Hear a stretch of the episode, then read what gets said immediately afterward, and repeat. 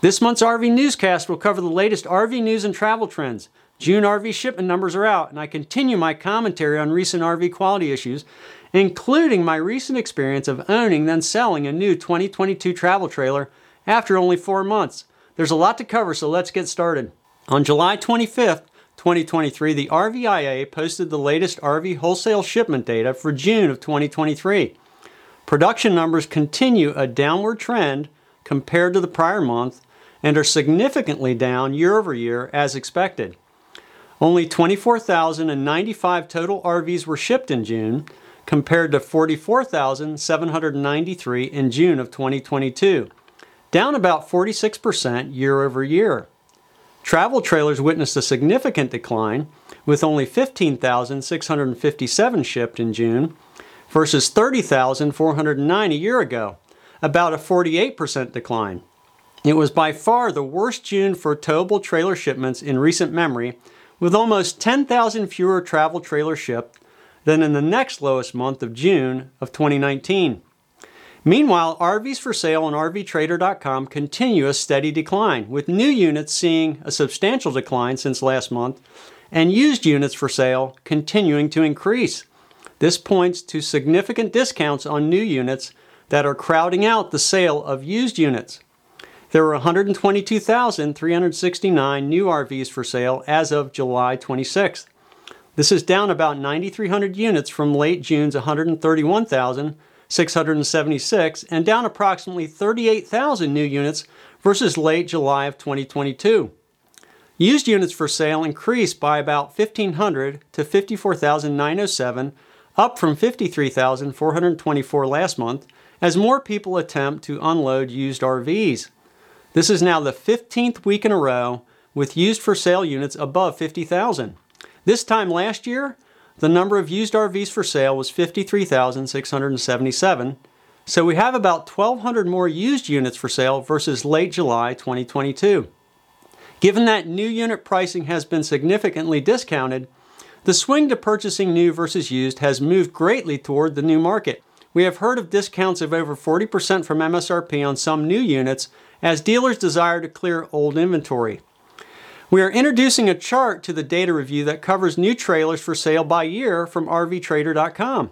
This is so you can see what the volume is of new trailers by year, which is especially important when shopping.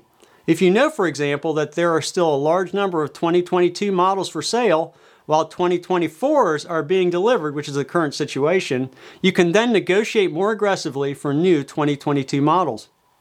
In the new chart, the blue line shows new 2022 model volumes for the past 10 weeks.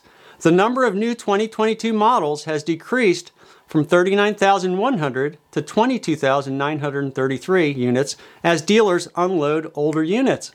The orange line shows 2023 models for the past five weeks going from 93,797 to 82,593 units.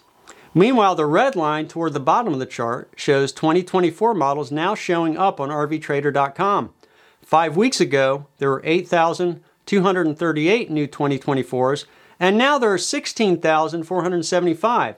As a reminder, many but not all dealers advertise on RVTrader.com to sell inventory. It remains an excellent proxy for overall dealer inventory. The Bureau of Labor Statistics has revised Elkhart County, Indiana's latest manufacturing employment data from May of 2023. We cover this because a very high percentage of North American RVs are made in this area of the country. The revision shows that the height of production last April through June of 2022, there were 77,200 people employed in manufacturing. For May 2023, this number stands at 70,400 people, down 6,800 since the peak. The employment number will likely sink further going into the fall as manufacturers and suppliers lay off employees given the current demand shortfall. Accordingly, the unemployment rate for Elkhart, based on June preliminary numbers, has risen to 4.4% from 3.7% in May. For the high end market, inventory levels for Colonial Airstream in Millstone Township, New Jersey, one of the nation's largest Airstream dealers, continue to move toward a buyer's market with in stock units remaining high. About a year ago, roughly 58% of Colonial's inventory was pre ordered. meaning only 42% of their Airstream inventory was either on the lot for sale or being delivered and available.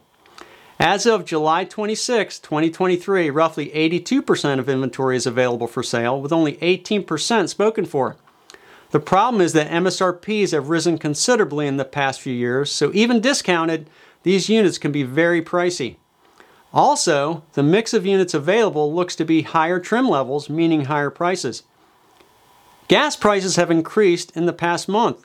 According to AAA, the current average nationwide price as of July 26th was $3.68.7 per gallon for regular unleaded, up about 11.4 cents from a month ago and down 64 cents per gallon from a year ago. An RV trip of 3,000 miles at 10 miles per gallon would cost $1,106 now versus $1,298 a year ago, about a 15% decrease year over year.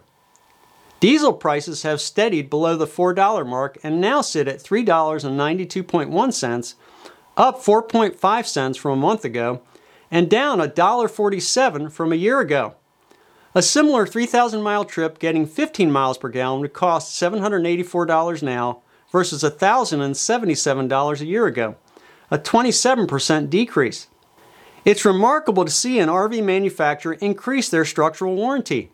ATC has recently announced an increase to its structural warranty to 10 years for its 2024 Play 700 series trailers, as well as to some existing models. If you're not familiar, ATC makes higher end trailers with aluminum structures. We toured a couple of them when we were at the Tampa RV show last January. ATC trailers are full perimeter, six sided integrated aluminum frames with fully welded all tube aluminum construction. According to the warranty information on the ATC website, the 2024 Play 700 series and the 2022 and 2023 Play 500 and 700 series, as well as the 2022 2023 Game Changer Pro Series trailers, are included in the new 10 year structural warranty. For prior year models just mentioned, it is up from five years. Dwayne Yoder, the CEO at ATC, commented, Quote, we can make no stronger statement about the quality construction of our RVs than providing our customers a warranty that hands down leads the towable RV industry. ATC stands behind its RVs the day they come off the assembly line and for many years after. Unquote. This brings me to the continuation of an ongoing complaint about RV quality. If you listen to the RVIA or industry insiders, you would think that the current downturn in RV production is only because of interest rates and inflation. There's almost no acknowledgement that the industry has a very real quality problem and that this major factor is playing a part in the downturn. If you look back with me at production trends prior to the pandemic, there are about 20 months of diminishing production, and this during a time of moderate interest rates. The latter part of 2018 and all of 2019 was a bleak time for RV production, with manufacturing employment declining. The pandemic saved a declining industry as people chose RVing as a temporary way to travel and vacation. Fast forward to the past year, and the 2018 and 2019 downward trend has reappeared along with the headwinds of higher interest rates. There's obviously a strong negative correlation between interest rates and production. A negative correlation shows that as interest rates increase, production decreases. It does not, however, reveal cause and effect. For the stats folks in the audience, the negative correlation between interest rates and production was minus 0.868 between January 2022 and June of 2023. In 2018 and 2019, the negative correlation was minus 0.43. What this says is that there is likely another factor involved in the slow decline of the industry and this factor, in my opinion, is poor quality. I experienced this firsthand when I purchased a brand new Ember travel trailer in April of 2022. I was drawn to the Ember given the composite materials used in the structure. I had significant structural issues with my 2017 RPod 179, and the all composite walls, floor, and roof on the new Ember were appealing. Unfortunately, the early Ember model I purchased was just not ready for market, and had significant issues from the first day of ownership, including a slide leak. I ended up selling the unit after about 120 days of ownership. Some of these early production issues may have been addressed by now by the company, but for me, the damage was real and the financial loss was permanent. I just recently republished my initial 30 day ownership video for this trailer that I initially published in May of 2022.